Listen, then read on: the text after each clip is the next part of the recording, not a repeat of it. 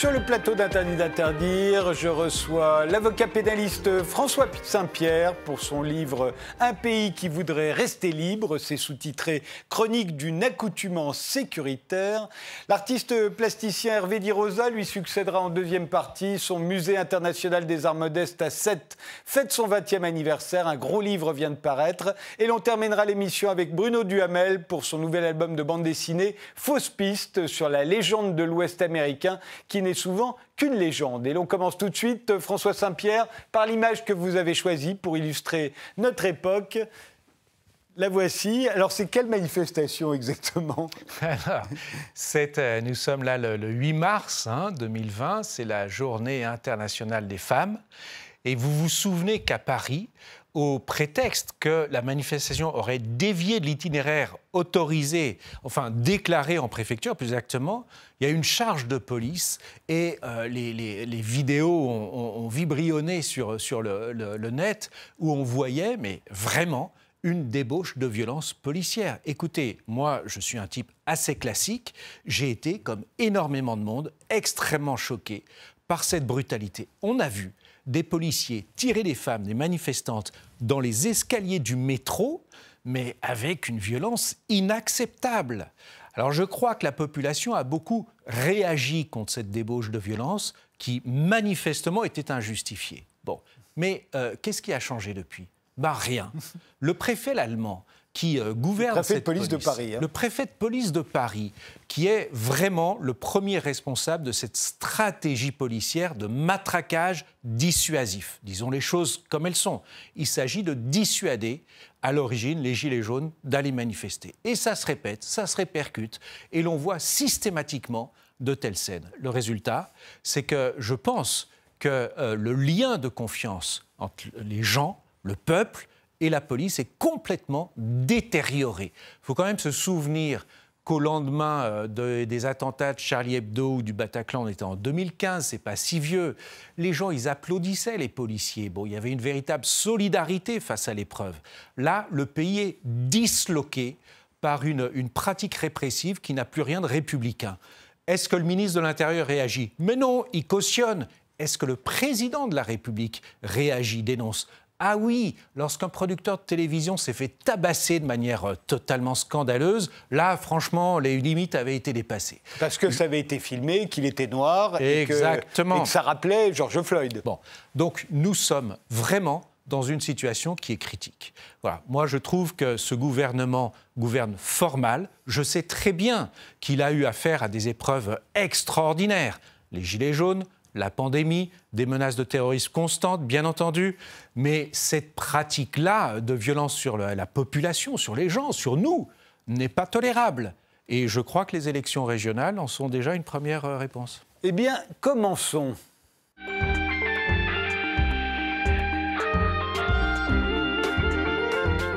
François Saint-Pierre, vous êtes l'auteur du Droit contre les démons politiques, qui était paru chez Odile Jacob, dont vous étiez venu parler dans cette émission à sa sortie. Un pays qui voudrait rester libre en est le prolongement, me semble-t-il. Hein. Vous y racontez comment les événements des cinq dernières années ont conduit le pouvoir politique à réagir par des mesures de plus en plus restrictives pour nos libertés. Oui, j'ai commencé à écrire ce livre euh, au tout début du mouvement des Gilets jaunes. Comment parler de liberté sans parler des gilets jaunes, de leurs revendications, de la violence des manifestations, des dérives pas très acceptables des gilets jaunes et du matraquage n'est-ce pas, de ce mouvement social. Bon, euh, je finis ce premier chapitre nous sommes en pandémie. Et là, c'est 70 millions de personnes assignées à résidence et nous savons tous comment les choses se sont passées. Le défi était majeur, bien entendu, mais nous avons eu affaire à une suspension pure et simple des libertés fondamentales causée par cette pandémie, mais une suspension des libertés fondamentales. Le mouvement social a été tué net. Hein, et donc, j'ai développé ce thème-là. Mais nous on avons... accepté, hein, oui. cette suspension de nos libertés, on l'a accepté. Dans une certaine mesure. Moi, je, comme tout le monde, j'ai parfaitement respecté le confinement, les autorisations, le masque lorsque cela est devenu euh, obligatoire, évidemment. Mais en même temps, je voudrais insister sur euh, le fait que le gouvernement a mené la politique euh, sécuritaire, dirais-je, qu'il pensait devoir mener. Mais les associations, Je pense à la Quadrature du Net, remarquable association de défense des droits fondamentaux sur Internet. Les syndicats, je pense aux syndicats des journalistes et les avocats ont euh, exercé de très nombreux recours, que ce soit devant le Conseil d'État, devant la Cour de cassation, bref, je ne rentre pas dans le détail, mais devant les grands tribunaux du pays. Et ils ont eu très souvent gain de cause. Donc, oui, nous avons tous accepté euh, euh, cet état d'urgence sanitaire, mais pour autant, en utilisant les instances que nous offre l'État de droit, nous avons réagi. Et ce livre en témoigne. Et donc, j'ai tenu une chronique, c'est important, pour sortir des clichés, si vous voulez. Euh, les bobos qui disent Ah, on vit en dictature, ou au contraire, mais les gilets jaunes, fallait bien les tabasser, le préfet allemand est un type formidable. Je dis qu'il faut voir les choses de près. Et c'est vrai surtout sur la question du terrorisme, qui est l'un des chapitres du livre. Alors, justement, parce que là, vous avez fait un travail très, très intéressant, au jour le jour, entre 2015 et 2020, et, et vous pouvez répondre à un certain nombre de questions récurrentes que l'on se pose, auxquelles parfois on a les réponses, euh, mais au fond on n'était jamais allé vérifier. Alors est-ce que les Français, entre 2015 et aujourd'hui, ont-ils effectivement vu leur liberté se restreindre? Alors, j'ai choisi le mode de la chronique parce qu'on est vraiment à observer les faits et qu'ils se déroulent.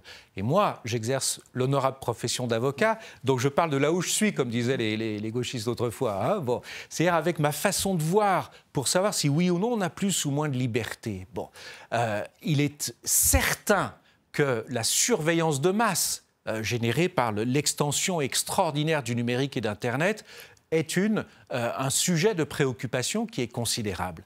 Euh, il est certain que les pratiques policières que je dénonçais tout à l'heure ont nuit à la liberté de manifester, bien sûr.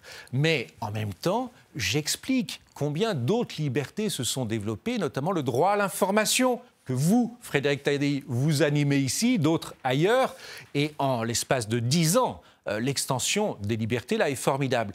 Au départ, je voulais justement écrire un livre là-dessus pour savoir si on a plus ou moins de liberté.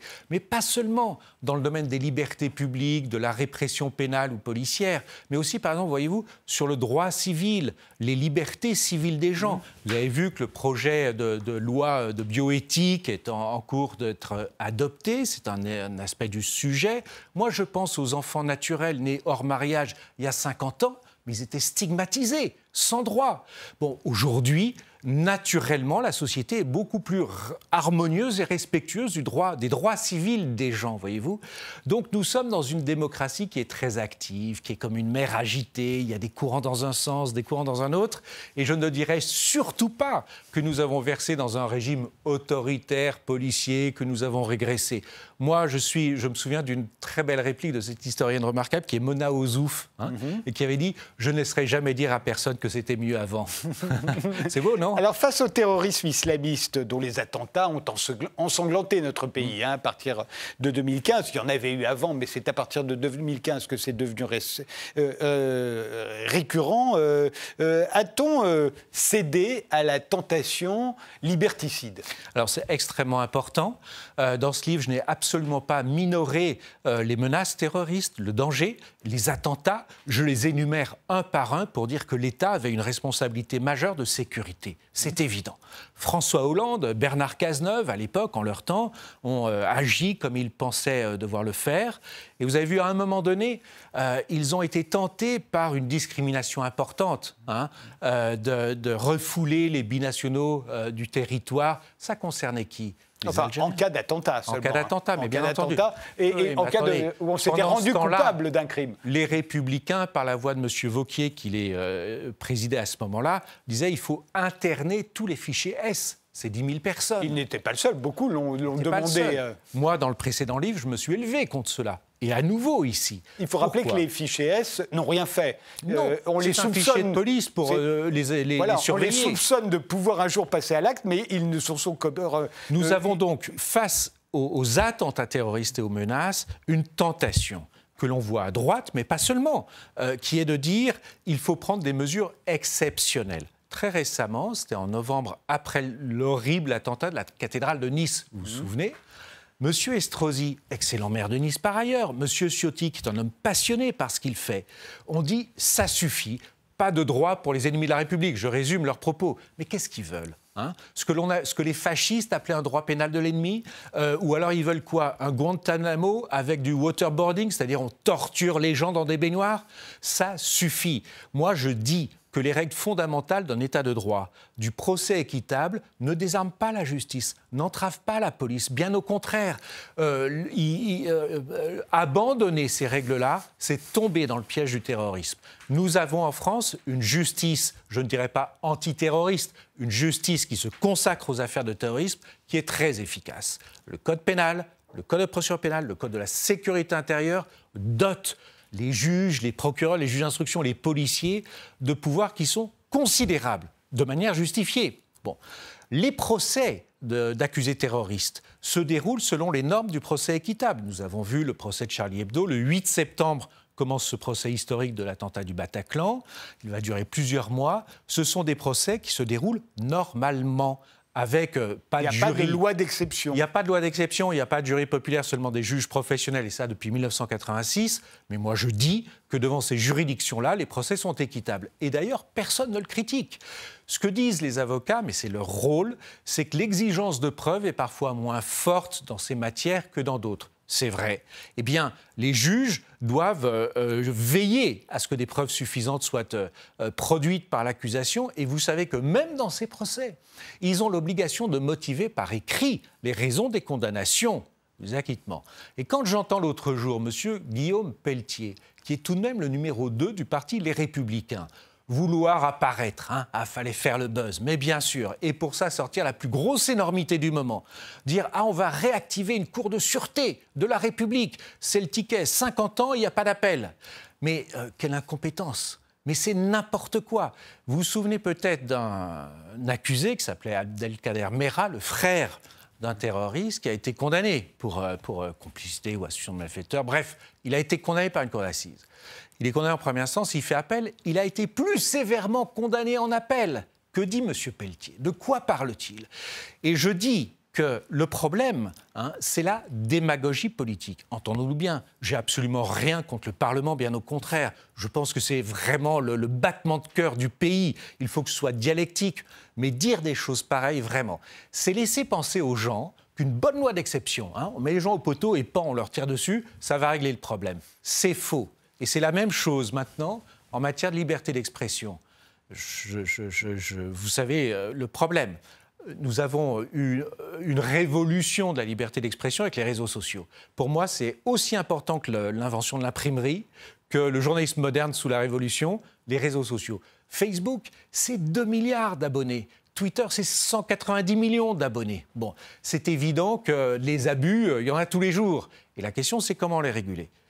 Moyennant quoi notre ministre de l'Intérieur, M. Darmanin, qui est diabolique, je le dis en même temps de manière admirative et attention, quoi, on ne peut pas faire et dire n'importe quoi, dit Ah, l'attentat terrible de, de, ce professeur d'histoire, vous vous souvenez, M. Paty, on peut en reparler, c'est la faute aux réseaux sociaux. C'est non. Les réseaux sociaux existent, c'est une liberté extraordinaire donnée aux gens de communiquer entre eux, d'entreprendre, de s'informer. Euh, les rendre responsables d'un attentat, c'est n'importe quoi. Donc je dis ici que sous couvert de lutte contre le terrorisme, c'est notre liberté d'expression, d'information et donc de pensée qui est en jeu. Il faut que nous puissions continuer de nous exprimer correctement. Et je termine en vous disant que lorsque le ministre de la Justice, M. Dupont-Moretti, je le dis bien clairement, dont je pense le plus grand mal, veut faire comparaître, selon ce que l'on appelle la procédure de comparution immédiate devant les tribunaux correctionnels, c'est-à-dire arrestation, menottes, garde à vue, on passe chez le procureur et tout de suite au tribunal pour une peine de prison ferme. Si depuis euh, que la République existe, euh, il n'y a pas de procès de cette sorte pour les auteurs de délits d'expression, aussi infâmes les propos soient-ils, n'est-ce pas? C'est pour une bonne raison. Ce que fait ce gouvernement, c'est briser la très grande loi sur la presse de 1881, et vous verrez que si ça passe, que si euh, des personnes sont euh, incarcérées, euh, arrêtées pour des délits d'expression, c'est notre liberté d'expression à nous tous qui sera impactée. Pourquoi? Parce que nous serons inhibés même si nous tenons des propos parfaitement euh, corrects, hein, mais moi j'assume les attaques que je porte contre ce gouvernement. Je dis que ces procédures euh, répressives, euh, coercitives en matière de liberté d'expression sont une très très grave menace qui pèse sur notre démocratie. François Saint-Pierre, le mouvement des Gilets jaunes, vous en parlez aussi dans votre livre, a-t-il vu véritablement notre droit de manifester se restreindre. Je, dis là, effectivement, pas dans les intentions du gouvernement, parce que tous les gouvernements ont des intentions liberticides, en tout cas en parole, très souvent, ne serait-ce que parce que leurs électeurs sont contents de les entendre. Mais est-ce que ça se produit en vrai? Alors, moi, je pense que euh, c'est très difficile de mesurer combien de Français ou d'autres personnes ont été dissuadés d'aller manifester Parce que c'est ce qu'on a reproché. Hein. Mais oui, personne ne peut les compter. Bon, en revanche, lorsque l'on voit les images de ces violences-là, lorsque l'on se rend compte que, euh, au moment des Gilets jaunes, à peu près 30 manifestants ont été soit perdus un œil, soit amputés d'une main pour avoir ramassé une grenade. Euh, c'était tout sauf une bonne idée, c'est une évidence mais ce sont des moyens totalement disproportionnés. Je dis qu'il est totalement anormal que dans notre pays, des manifestants, même dans ce contexte, perdent une main. C'est intolérable. Eh bien, euh, je pense que ça a eu un effet dissuasif énorme. Et, les, gardes à vue préventives Alors, ça euh, fait partie du panel, ça a été discuté. De quoi s'agit-il précisément? Euh, Lors des manifestations des Gilets jaunes, de très nombreux manifestants ont été arrêtés avant les manifestations contrôlés au motif qu'ils avaient un gilet jaune ou quelque chose dans leur voiture, placés en garde à vue. Donc déjà, nous sommes là dans le préventif. Mais le plus grave a été qu'ils ont été maintenus en garde à vue du samedi à matin au dimanche soir, la fin des manifestations. Donc empêchés de manifester. Et oui. Alors le procureur de la République a assumé cela d'une certaine façon. Il a expliqué que c'était une manière de les empêcher de retourner manifester là où des infractions, des violences continuaient d'être commises. Moi, je pense qu'il s'agit d'une extension du Code de procédure pénale bien, bien, bien hasardeuse. Et euh, je pense que la pratique s'est arrêtée en fait avec les manifestations de Gilets jaunes. Je pense que vraiment, on ne joue pas avec euh, la justice pénale. Et ce n'est pas possible d'interpréter de cette façon-là les textes. Ce qui est préoccupant surtout, c'est que finalement, quand euh, nous, les avocats, on dénonce un excès de pouvoir du procureur, des policiers, qu'est-ce qu'on fait? On demande au tribunal de le juger. Et le tribunal nous donne raison ou nous donne tort. On va en appel, en cassation. C'est comme ça que ça fonctionne. Là, rien. Pourquoi? Parce que les manifestants ont été relâchés. Ils n'ont pas eu de procès, rien du tout. Et donc c'est très difficile ensuite de leur expliquer, vous savez, on va faire un procès contre l'État et ça va durer trois ans, etc. Les gens ils renoncent, si vous voulez. Donc cette pratique de garde à vue préventive, finalement, n'a pas été jugée euh, excessive, alors qu'à mon sens, elle l'est. Et euh, avec la, pandémie de Covid-19, on a connu, euh, après l'état d'urgence lié aux attentats, on a connu l'état d'urgence sanitaire qui était sans précédent. Hein, et, on l'a, je le disais tout à l'heure, on l'a accepté. Euh, mais le gouvernement a disposé d'un pouvoir absolument sans précédent. Aucun gouvernement, aucune dictature dans l'histoire n'avait disposé d'autant de pouvoir, et notamment ce pouvoir invraisemblable de nous empêcher de sortir. Alors pour de bonnes raisons, euh, c'est bien pour ça qu'on l'a accepté d'ailleurs, mais enfin c'était quand même quelque chose de très très particulier. Euh, est-ce qu'il en reste quelque chose aujourd'hui? Est-ce que dans les textes, euh, on peut plus facilement qu'avant nous empêcher d'être libres tout simplement? Alors c'est pour ça que j'ai rédigé ce sous la forme d'une chronique, parce que je me suis dit, on a vécu quelque chose de tellement sidérant, au sens propre du terme, que dès que la vie va reprendre, on va l'oublier. Hein. Donc j'ai tenu à raconter au jour le jour ce qui s'est passé. Et euh, je me suis rendu compte qu'au tout début, euh, il y avait un vague texte du Code de la santé publique qui disait que le ministre de la Santé peut prendre toutes les mesures utiles s'il y a un problème d'épidémie. Ouais, un peu court. Donc très rapidement, le gouvernement a fait voter par le Parlement une loi un peu plus détaillée. Mais à chaque fois, on a vu que, euh, à une mesure, euh, dans la pratique, euh, elles étaient, comment dire, appliquées de manière extrêmement abusive. Je vais prendre un exemple. Je regarde beaucoup la presse, évidemment. C'est mon métier hein, d'avocat de regarder la presse pour analyser les choses. Et je suis tombé sur Nice Matin sur une vidéo qui m'a mais effrayés. Nous étions à la première période de confinement, c'est-à-dire interdiction de sortir de chez soi, sauf. Alors, il n'y a pas de masque à l'époque, hein, parce que vous vous souvenez, euh, Madame Ndiaye disait bah, Je ne sais même pas comment le mettre, ça ne sert à rien. Très bien. Et donc, euh, c'est l'heure de sortie d'un père de famille, place Masséna à Nice. Il est avec ses deux bambins de 6 et 4 ans. Et tout d'un coup, un drone arrive qui lui braille dessus Arrêtez-vous immédiatement jusqu'à ce que les policiers municipaux viennent vous contrôler. Lesquels arrivent le monsieur avait son auto-attestation en bonne et due forme. Des trucs déjà aberrants. De toute façon, l'auto-attestation. Comme la ville de Nice était ravie de cette innovation moderne, tellement euh, euh, euh, France 3 Région était là pour filmer, demande au monsieur alors qu'est-ce que vous en avez pensé? Et il dit deux choses très intéressantes. Il dit j'ai été extrêmement choqué, mais bon, je comprends. C'est la servitude volontaire, si vous voulez. Et moi, je me dis, mais ces deux enfants-là, mais quel, impact sur le psychisme que ce robot mécanisé. Alors ça, c'est extrêmement important parce que c'est pour répondre à votre question. Oui, il y a une pandémie, c'est un problème qui est majeur. Oui, le gouvernement prend des mesures qui sont des mesures de, sécurité, euh, de lutte contre la pandémie. Mais on a tout de suite des mesures qui sont totalement délirantes. Et cette histoire de, de drone en est la meilleure euh, démonstration. Au même moment, tenez-vous bien, le ministre de l'Intérieur, c'était M. Castaner à l'époque, a passé commande de 650 drones de surveillance policière. 650. Ça veut dire que vous êtes partout dans les rues, dans les banlieues, vous avez des drones qui vous contrôlent. Et moi, je dis que euh, ce genre de mesure a un impact majeur sur notre santé mentale publique. On devient dingue à être espionné par des robots. Alors là, vous voyez comment ça marche. Cette association, la quadrature du net, moi je suis admiratif, hein, a exercé un recours au tribunal contre cette pratique de, drone. Perdu au tribunal en première instance. Font un recours devant le Conseil d'État et là le Conseil d'État dit c'est interdit. Vous voyez, le Conseil d'État, il a été critiqué sur d'autres sujets, mais là, il a pris ses responsabilités.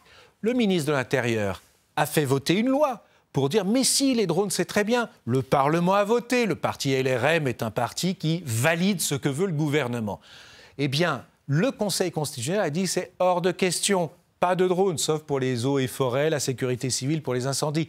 Mais la police ne peut pas espionner avec des caméras la vie privée des gens, ce que font les gens dans la rue. Ça n'est pas possible. Je pense franchement que ce gouvernement est obnubilé par la sécurité. Mais les Français aussi, un sondage récent a, montré que c'était une, des, une des, problématiques euh, les plus importantes pour les Français en vue des présidentielles. Et on a vu l'inflation de déclarations sécuritaires de la part de tous les personnels politiques. Je suis bien d'accord, mais quand un gouvernement n'a que le mot la sécurité à la bouche et qui s'illustre par des faits divers tragiques, bien entendu, la population adhère. Le gouvernement, il n'est pas là par démagogie pour euh, accabler une population de mesures privatives de liberté. J'ai lu récemment un très bon livre de Stefan Zweig, cet écrivain euh, autrichien remarquable euh, qui, s'est suicidé à la veille de la guerre.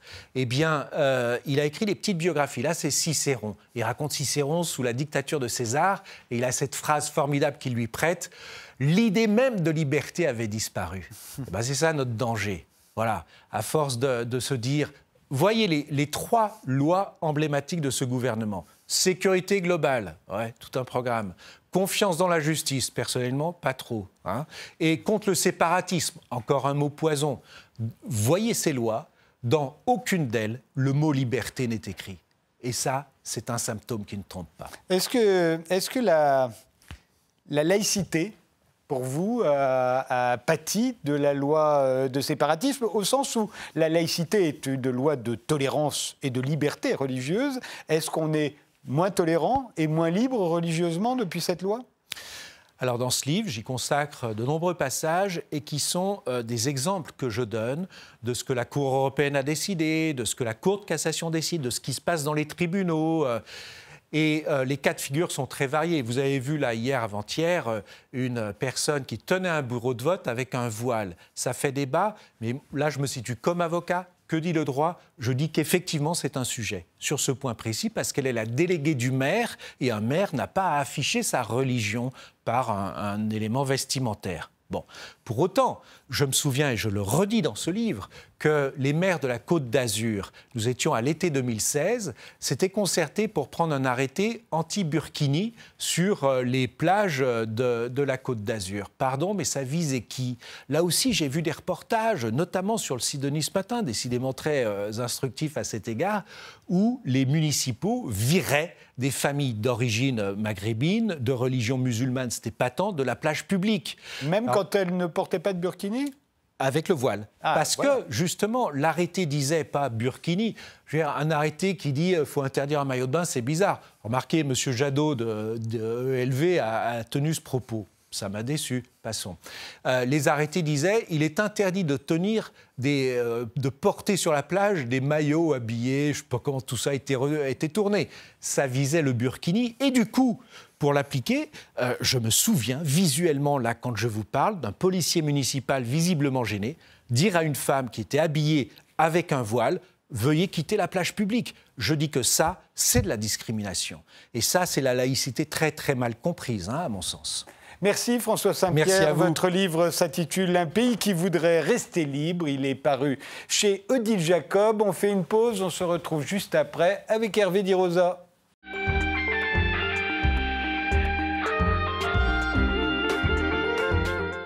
Hervé Di Rosa, vous êtes peintre, sculpteur, euh, artiste plasticien, dit-on aujourd'hui. Le MIAM, le Musée international des arts modestes que vous avez créé à 7, fête son 20e anniversaire. On va en parler dans un instant, mais d'abord l'image que vous avez choisie pour illustrer notre époque. Alors c'est euh, une image que que mon ami photographe, éditeur euh, décédé, François Lagarde, a prise, je pense, à la fin des années 70, début des années 80, quand il a rencontré André Hoffman, c'est lui, hein. Qui est lui, André Hoffman, qui est l'inventeur de l'USD. André, vous êtes sûr Hoffman, oui. Albert, excusez-moi. Albert. Hein. André. Quel L'inventeur du LSD. L'inventeur du LSD. Dans les années 30-33, il a mis, à partir de l'ergot de seigle, il est arrivé à, à, mettre au point les, molécules de, l'acide lysergique. Et à la, fin des années 30, début des années 40, il a commencé à, essayer sur lui-même les, les, effets, en, se, en notant, en le faisant de manière euh, euh, très méthodique, très médicale, etc. C'était pas du tout pour s'amuser. Oui, oui, c'était pas pour se droguer. Euh, hein. Pas du tout. Euh, comme Michaud, d'ailleurs, plus tard, l'a fait. Donc, et Albert Hoffman, je pense. Et aujourd'hui, parce qu'en en fait, à l'époque, ils essayaient le LSD pour euh, traiter certaines maladies dépressives. Et lui, il raconte qu'il a pris son dernière, euh, son dernière dose de LSD toute petite à 93 ans. Il est mort à 102 ans, il est mort, Albert, euh, Hoffman. il est mort à 102 ans, il a pris 100 fois de l'acide dans sa vie, et il dit que ça lui a guéri la dépression. ils essayaient de trouver des molécules qui guérissent la dépression. Et récemment, dans un magazine français, dans un hebdomadaire français, j'ai vu qu'il y avait toute une série de, médecins, euh, chercheurs qui recherchaient dans ce sens-là. Et nous, cette exposition Psychédélis. Euh, Psychédélis, dont on va parler dans voilà, un instant. Dans, dans, la photo et dans l'exposition. La photo est dans l'exposition. Euh, c'est de ça qu'on parle aussi, de toutes ces. Euh, de repousser les limites de la conscience, de repousser les limites de ce qu'on perçoit, de la perception. Et, et je pense qu'Albert Hoffman représente ça vraiment. Alors commençons par euh, parler de, du MIAM. Le grand livre du musée des arts modestes vient de paraître à l'occasion du 20e anniversaire du MIAM. C'est quoi les arts modestes pour vous? Bon, alors les arts modestes, c'est compliqué. Enfin, c'est compliqué, c'est très simple. En fait, c'est tout ce qui est marginal et périphérique. C'est une manière de classer des productions euh, objets, c'est des productions plastiques, c'est des objets, des images, euh, qu'on peut parfois classer dans l'art populaire, mais qui aussi sont dans l'art brut, qui peuvent être dans beaucoup de, de, territoires, de, de genres de classement. Et c'est toutes ces marges et ces périphéries qui sont souvent mal regardées, méprisées ou pas regardées, qui, au Musée international des arts modestes, oh, sont revalorisées en fait, sont elles deviennent visibles. Muséifiées. Muséifiées.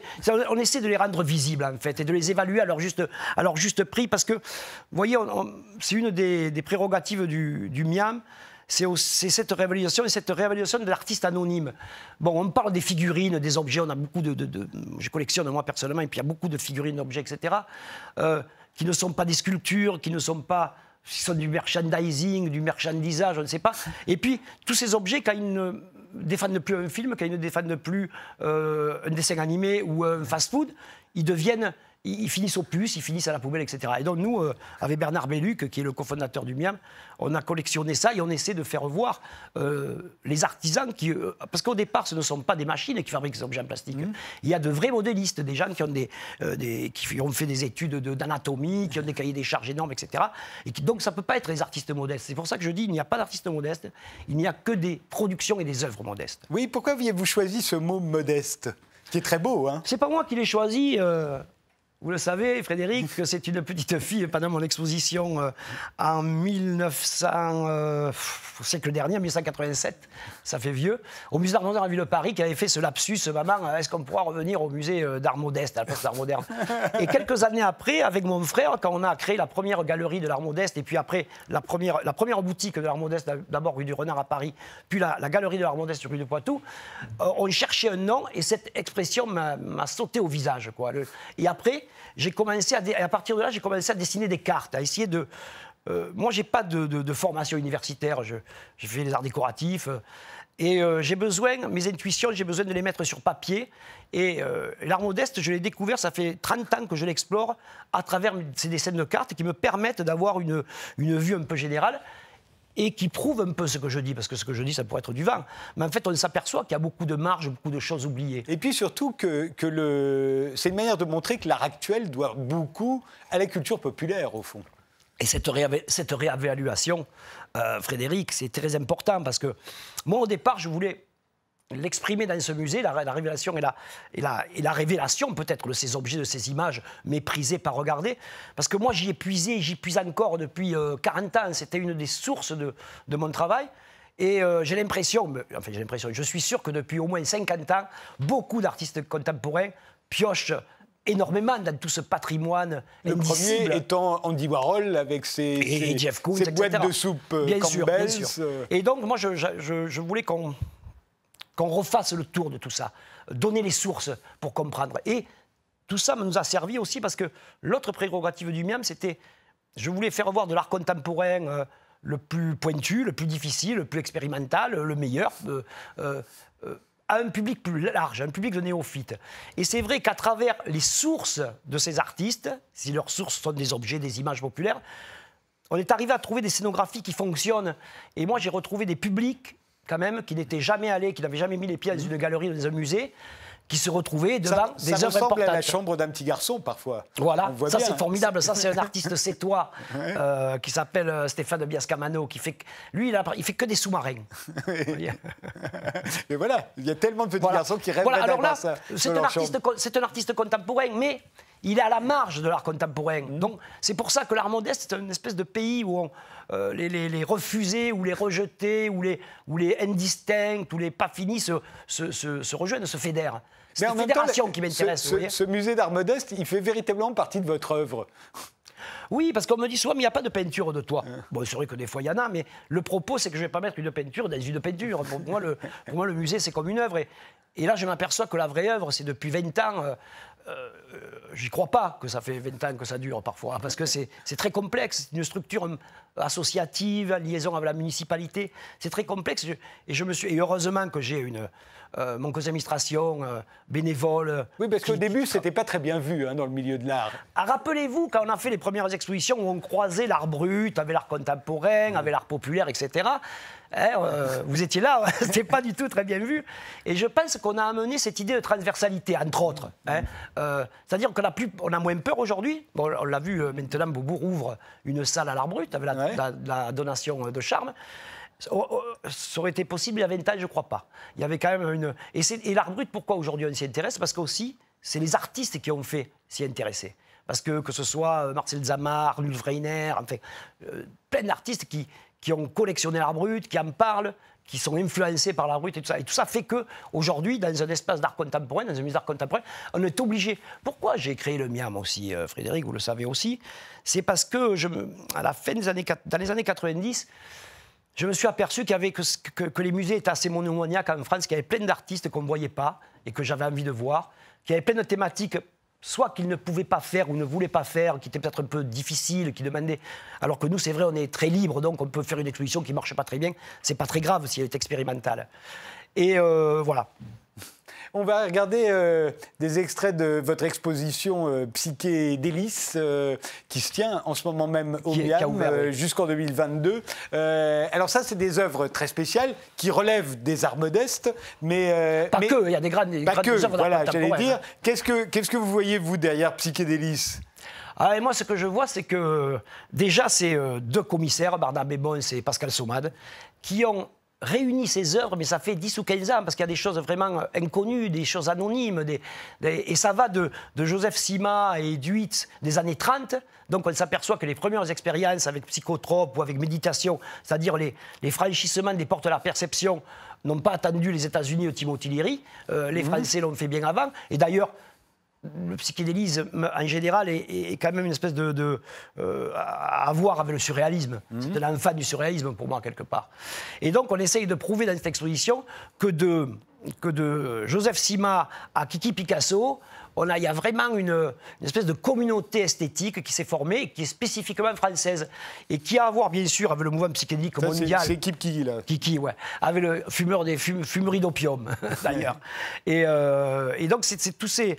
Euh, parce que le psychédélisme, on, parle que de Grateful Dead, Jefferson Airplane, tous les grands concerts qui avaient des affiches extraordinaires, qui étaient d'ailleurs influencés par les arts déco et, par la drogue. et, par le surréalisme, et par le surréalisme, tout ça, et par la drogue entre autres. Mais euh, dans l'exposition, il n'y a pas que des drogués, donc plus d'un psychédélique. Non, mais dans l'idée du, du, psychédélique des années 60, oui, c'était la drogue. les portes de la perception. Alors, beaucoup, c'est vrai, utilisaient la pharmacopée, mais il y en a aussi qui ont, qui ont utilisé la méditation. Il y en a aussi qui ont étudié d'autres formes d'esthétique. Parce qu'il y a une grande peinture de, de Henri Cueco, euh, n'a jamais fumé un joint, quoi, je veux dire. Et pourtant, son œuvre est psychédélique, parce qu'il a, a travaillé les portes de la perception, en fait, l'ouverture vers euh, d'autres sentiments, d'autres visions. Et c'est vrai que la pharmacopée a beaucoup aidé. oui, c'est sûr. C'est des œuvres assez impressionnantes. Hein. On se dit, euh, est-ce qu'on dormirait bien avec? Est-ce que vous avez fait le, est-ce que vous avez fait l'expérience? Non, moi je dors qu'avec Claude Viala, chez moi dans ma chambre. Sinon, hein.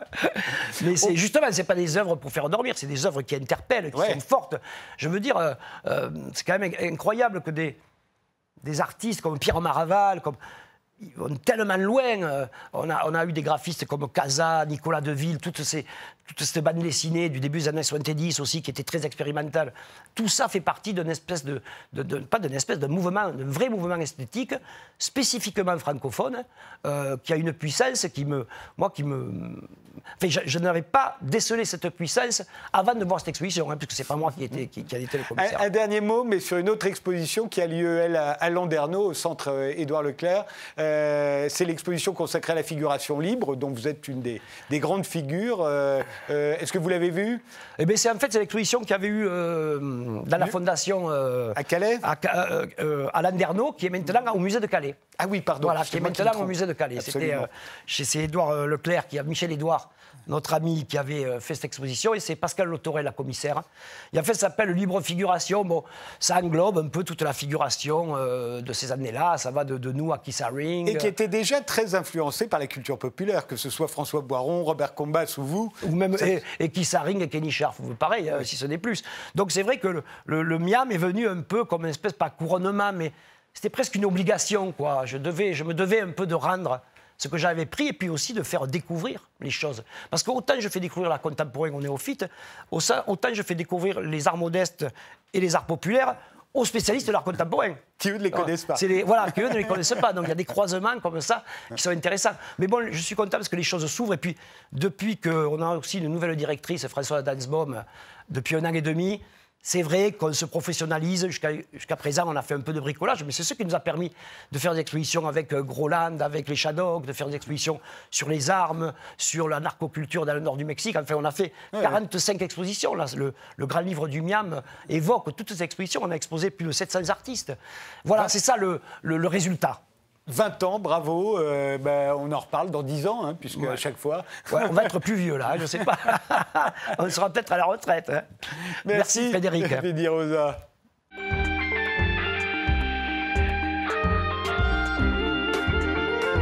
c'est Bruno Duhamel qui succède à Hervé Di Rosa. Bruno Duhamel, vous publiez Fausse piste chez Grand Angle, un roman graphique sur la légende de l'Ouest. Et l'image que vous avez choisie pour notre époque, c'est celle-ci.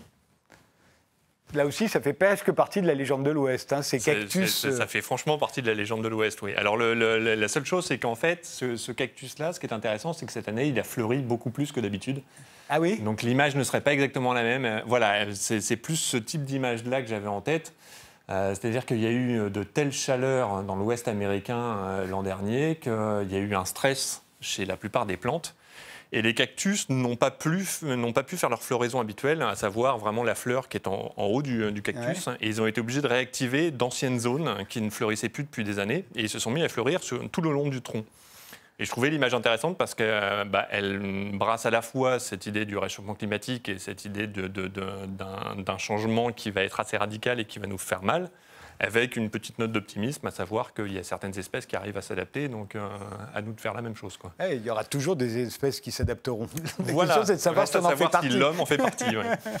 Alors, fausse piste, c'est l'histoire d'un type qui, depuis 15 ans, incarne un marshal fédéral, une légende de l'Ouest, dans la reconstitution quotidienne pour les touristes d'une page célèbre de l'histoire du Far West, la fusillade d'Hockey Coral entre Wyatt Earp et Doc Holliday d'un côté et les frères Clanton de l'autre. Il y a eu de nombreux films sur le sujet, mais vous, vous avez changé les noms. Ce n'est pas Wyatt Earp euh, qu'interprète votre héros. Son personnage s'appelle Jack Wildface Johnson. Euh, euh, et la petite ville de Tombstone, où a eu lieu le règlement de compte de Kay Coral, est devenue Woodstone. Alors pourquoi? Vous aviez peur qu'on vous fasse un procès. J'irai pas jusqu'au procès, mais je partais du principe que j'avais envie d'attaquer un petit peu la réputation d'un homme qui a existé et que je voulais pas justement ça, je voulais attaquer la légende, je voulais pas attaquer l'homme. Donc, euh, donc j'ai choisi. L'homme, en l'occurrence, Wyatt Earp. on dit Wyatt, Wyatt Earp, ou euh, même Doc Holliday, euh, que, que j'ai brèche un petit peu au passage, mais je n'avais pas envie d'attaquer les êtres humains. J'avais, je, je, ne m'y connais pas assez parce que, alors là, je préfère l'avouer tout de suite, je pars un peu du principe que je suis comme Kurosawa avec les sept samouraïs. Je suis pas du tout un spécialiste de l'Ouest. J'essaie d'y faire croire. Mon boulot, c'est d'y faire croire. Donc, donc j'avais pas du tout envie de m'ériger comme détenteur de la vérité sur, euh, sur ce, duel historique et sur euh, ses protagonistes. Donc j'ai décidé d'inventer, euh, de réinventer les protagonistes et de réinventer la ville. Donc de, de Tombstone, on est passé à un mélange entre Deadwood et Woodstone et ça, ça a donné, enfin entre Deadwood et, et, et Tombstone et ça a donné Woodstone. Alors votre héros, donc, euh, qui joue le Marshall euh, euh, depuis 15 ans, se retrouve au chômage. Il croit un peu trop à son personnage, que ça commence à être dangereux, et donc il se retrouve au chômage. et lui, qui n'est jamais parti de sa, petite ville, se retrouve à accomplir un tour en tocard des plus célèbres sites de la légende de l'Ouest. et, c'est là où, votre album est très très intéressant, parce qu'il s'attaque vraiment à la légende de l'Ouest en tant que légende, justement. Oui, le but c'était de je voulais en fait à la fois faire du western et parler du western et relier l'époque du Far West à l'Amérique contemporaine. Et, euh, pour ça, il y avait euh, le, principe de la fake news qui est très actuel hein, en ce moment et, et, qui en même temps était déjà actuel à l'époque de l'Ouest puisque cette fameuse légende que tout le monde connaît, que tout, tout, le monde a intégré comme une vérité, euh, elle part d'un certain nombre de ragots, de mise en scène euh, et, euh, et, d'exagération des journalistes de D'exagération des journalistes de l'époque, d'exagération des protagonistes aussi, puisqu'ils étaient les premiers en racontant leur mémoire à, en rajouter un petit peu. Jack John Johnson, le fameux mangeur de foie, on n'est même pas sûr qu'il ait jamais mangé un foie d'Indien. Par contre, ça lui faisait bien plaisir que les Indiens y croient parce que ça les tenait à distance de, son camp.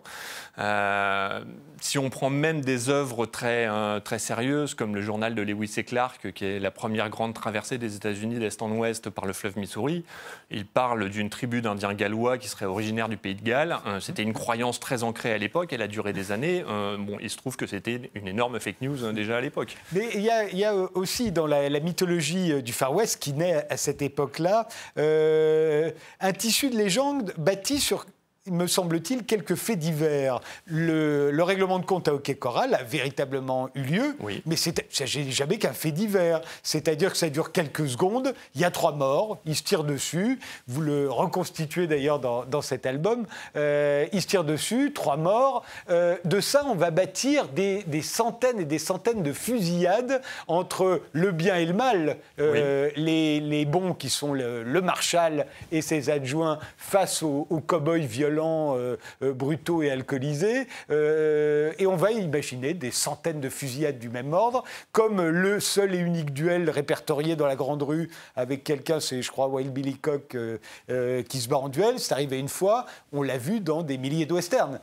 Oui, alors je, pense que le, duel de hockey choral n'est pas la seule fusillade qui a eu lieu, puisque quand Wyatt Earp arrive à Tombstone, il a déjà une solide réputation de, Marshall dans une autre ville. et c'est juste justement fait virer parce qu'il avait des méthodes quelque peu expéditives. Non, mais bien sûr qu'il y en a eu euh, plusieurs. mais il y en a jamais eu effectivement, autant il y en qu'on a- l'a Il y en a raconté. une ou deux qui ont vraiment marqué euh, l'inconscient im- et l'imaginaire de l'époque et, et qui ont servi après, et puis alors qui ont servi à dire tout et son contraire. C'est-à-dire que le western, ce qui est fantastique, c'est qu'il a toujours servi à parler du présent. Il a parlé du Vietnam dans les années 70. hein, enfin, les, westerns qui se passent au Mexique parlaient euh, avant tout de l'invasion américaine euh, en Amérique du Sud plus que, que l'histoire de l'Ouest. Donc c'est vraiment un, thème récurrent parce qu'il permet de tout dire. Mais Billy the Kid, par exemple, vous y faites allusion dans cet album. Euh, On en a fait un hors, le hors-la-loi le plus dangereux du Far West. Euh, mais il a tué moins de monde que la bande à Bono. Quoi. Oui, oui, oui, oui, C'est-à-dire priori, ces oui. gens qui sont posés comme vraiment des, des- des sauvages d'une violence euh, extraordinaire, c'est des agneaux à côté de ce que l'on connaît pratiquement à la même époque en Europe. Oui, d'une certaine façon, oui. Après, euh, je- pour le coup, il faudrait voir avec un historien et fouiller un petit peu, parce qu'il y a dû y avoir des bandes organisées euh, assez, assez solides. Oui, oui, il y a Jesse hein. James qui attaque des Jesse diligences et qui attaque des euh, trains. les- mais, les- mais que- si vous regardez euh, les, chiffres à chaque fois, c'est beaucoup moins qu'en France euh, ou, ou en Angleterre au même moment. Oui, oui, oui, c'est vrai, c'est vrai. Mais euh, je, je pense que ça, ça tient aussi au fait qu'il fallait imposer euh, une loi et, euh, et, euh, et une civilisation euh, et que euh, bah, tous les moyens étaient, étaient bons pour l'imposer aussi. Euh, à tel point que du côté des Marshals, on retrouvait quand même des têtes dures qui, euh, qui s'étaient balayées d'un côté. euh, Le Marshal, de l'autre c'était celui qui était nommé par le gouvernement pour. C'était l'équivalent du préfet, quoi. Ouais, ouais, ouais, c'était vraiment, il pour était nous. au service de l'État fédéral, alors que le shérif était au service de, de la ville. De, de la ville, effectivement. Alors, ce qui est très intéressant là aussi dans votre album, c'est que vous montrez qu'au fond, euh, cette légende, ben, c'est pareil pour les Indiens. Par un juste retour de balancier, les Indiens qui étaient diabolisés euh, pendant une grande, euh, grande période, euh, aujourd'hui sont parés de toutes les vertus. Euh, et il y a la légende de l'autochtone euh, très pacifique, très doux, qui n'a jamais fait de mal à personne, euh, qui s'installe euh, à partir des années 70-80 aux États-Unis, alors que les Indiens euh, eux-mêmes euh, se battaient les uns contre les autres, étaient des immigrés, eux aussi, tous n'étaient pas des Native Americans, euh, etc., etc.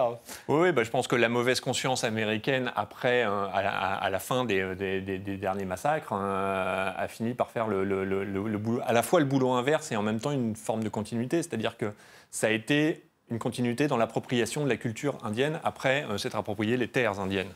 C'est-à-dire que euh, euh, une fois qu'on avait réussi à régler le problème de qui occuperait l'espace, euh, on a un petit peu réglé le problème de savoir euh, qui allait raconter l'histoire. Et, euh, du coup, euh, par là même, récupérer euh, tout ce qu'on avait à peu près compris des Indiens et qui était, à mon avis, pas grand-chose.